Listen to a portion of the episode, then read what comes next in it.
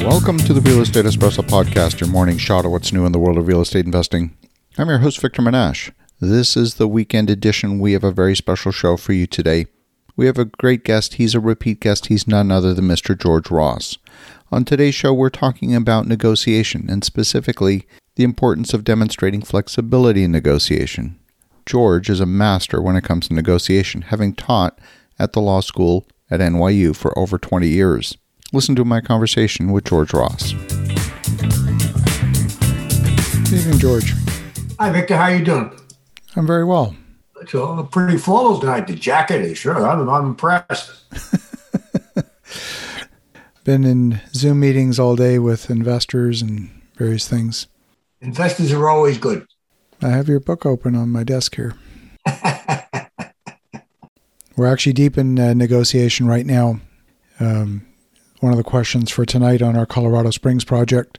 Great, good. That's a good project. There, that should be a, should be a real you know winner, but long long period of time. Don't rush it. Yeah, it's a it's a legacy project for sure. Yeah, yeah, and it's good. It's uh, it's good. It's got many variables to it, which is wonderful.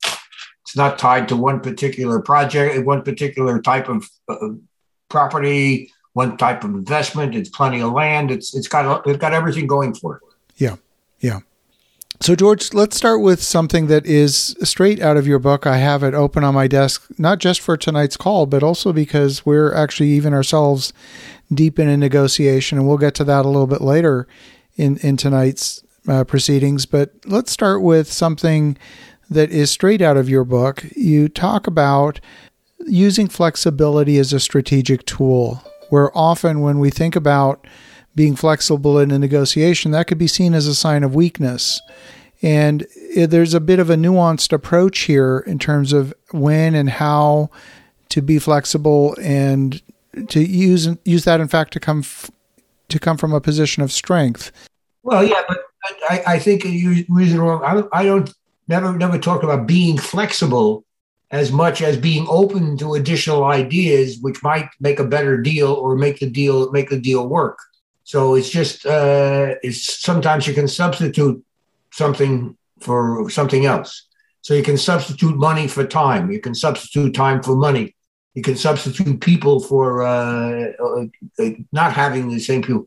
So it's it's keeping an open mind. I think that if, if that's what you're talking about, or I, I was referring to being flexible, keep an open mind that everybody has in doing a transaction has some weakness or something that they will respond to.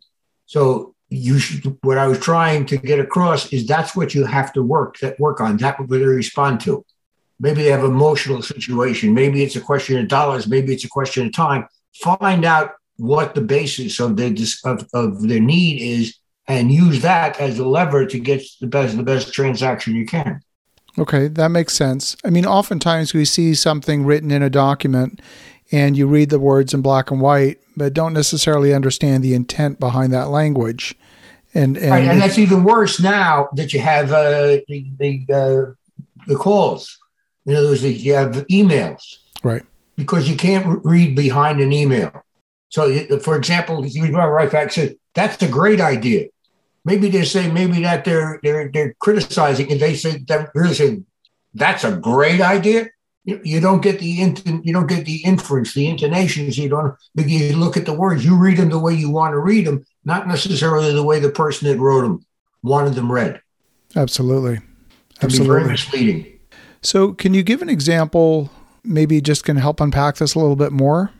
Everybody has, everyone is involved in a transaction has some motivation if you understand what the motivation is, you can you can relate to it. Some people, it's, more important that they have a lot of money. Others that they have prestige. Others that they have time. Others that, so it's it's a question going what what makes the deal work for them. In other words, if I, I very often had a, somebody submitted a transaction, I say, "Why do you want to sell it now?" All right, now we're not. When I say, "Why do you want to sell it?" We're not talking price. We haven't got to that but I want to hear what they say. And then I can ask more questions. Why would you do it now? And it ties into some say, well, hey, the, the uh, uh, loan market is bad. Why would you want to get involved now? I want to hear the answer. I don't have to believe you. I want to hear what they say. Mm-hmm. what they think. Sometimes they think it's a good time to invest. It's not a bad. So it's what what I'm, I'm saying is in the flexibility, what have you, that you have to do uh, basically d- delve into the other person's psyche or the one of our to find out what they are really interested in, and, the, and then use that subtly for the best way to make a deal. If you're, and we often run into this right now. In fact, I can think of, gosh, three or four different projects where there's a political element. There's oh a, yeah, oh yeah, and that that's it. Was a political element. You have to find who who's who's the who's the politics that's involved. Right. What would you like, especially when you deal with politicians? Some just want to basically they want to look good. They want to have want to come across with their as, as being a savior to their uh, constituents or uh, uh, a fertile mind, whatever. And you have to be aware of that. Very often, it has nothing to do with whether or not it's a good deal or a bad deal. It's how that appears to the general public. Right we often, for example, in fact, we're going through one right now where there's actually a city council meeting going on in parallel with this meeting. And, you know, we, one of our team members is out there literally counting votes. And we know that we've got three votes in our favor and there's two that are on the fence. And, uh, and yet each one maybe has a different set of motivations. Sure. That's all. Yeah. And you have to find out what the motivation is and get to get to it. How do how can you uh, solve or help solve that situation?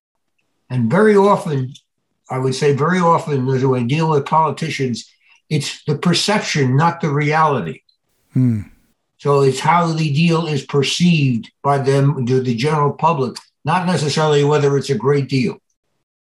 All right. And when it comes to politicians, most of them, I would say, or a great majority, don't really know a great deal. They're not business people; they're politicians. So uh, it's, it's a different different world out there but it's a necessary part of it. They, they control all kinds of uh, uh, question, all, all kinds of answers, and what you what you can build, where you can build it, the time frame that's involved, how it's going. So it's uh, it's different land uh, that, you, that you're in, and it's constantly changing depending upon how it's viewed. Something can happen to change the motivation in a in an instant. Mm-hmm. Especially what's going on now with uh, uh, guns and schools and abortion, with, with there's so many things that are up in the air uh, that could enter into a politician's decision to do a to act in a certain manner. So one of the things that you, you wrote about in the book is exploiting short-term financial thinking in others, where you were talking about oftentimes we might have different time horizons. Like we might be looking on a five or ten year time horizon, the other party's looking on a much shorter time horizon. Right. Right. So then the question is you have to find out what the time horizon is and why did they do it? So somebody says, Well, I want to get this, I want to solve this property, I want to get rid of it in a year. And the question is why? Why not why now? Why a year? What is it? I want to find out what the and then when I hear the answer, I will then question further on based on the answer. Mm-hmm. How legitimate is the answer? So very often you'll find out that it's it's been uh, the answer is given, but I don't believe it because it's just it's, it's given. I mean, I've had situations where I say, unless this deal closes in two weeks, we have no deal. All right, now you believe no. So I say, well, you know, it closes in two weeks. I'm going on vacation in in in in, in two weeks, and I'll be out for another two weeks. Can it wait a month? What do they say? Yes. If they say yes, the two weeks was phony. Right. If they say no, and I say, well, why not? And they have to explain why they took that position.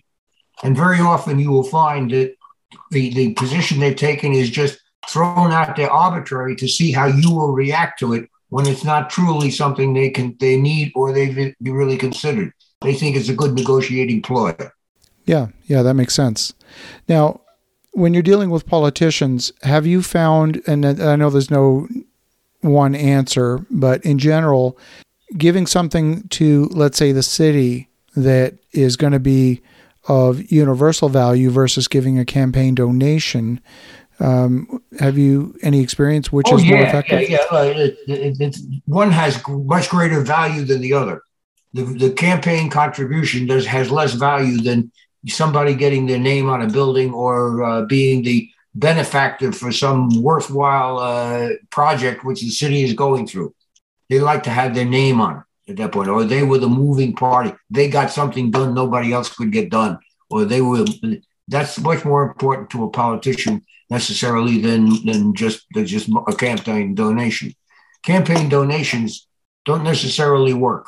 It depends on on how much, whether or not your person is going to win, all right, and how they need the money, the, how they use the money. And I, I've, I've found that if I can deal with their uh, personal motivations or their ego, it's better in the ultimate results than dealing with the making a uh, contribution.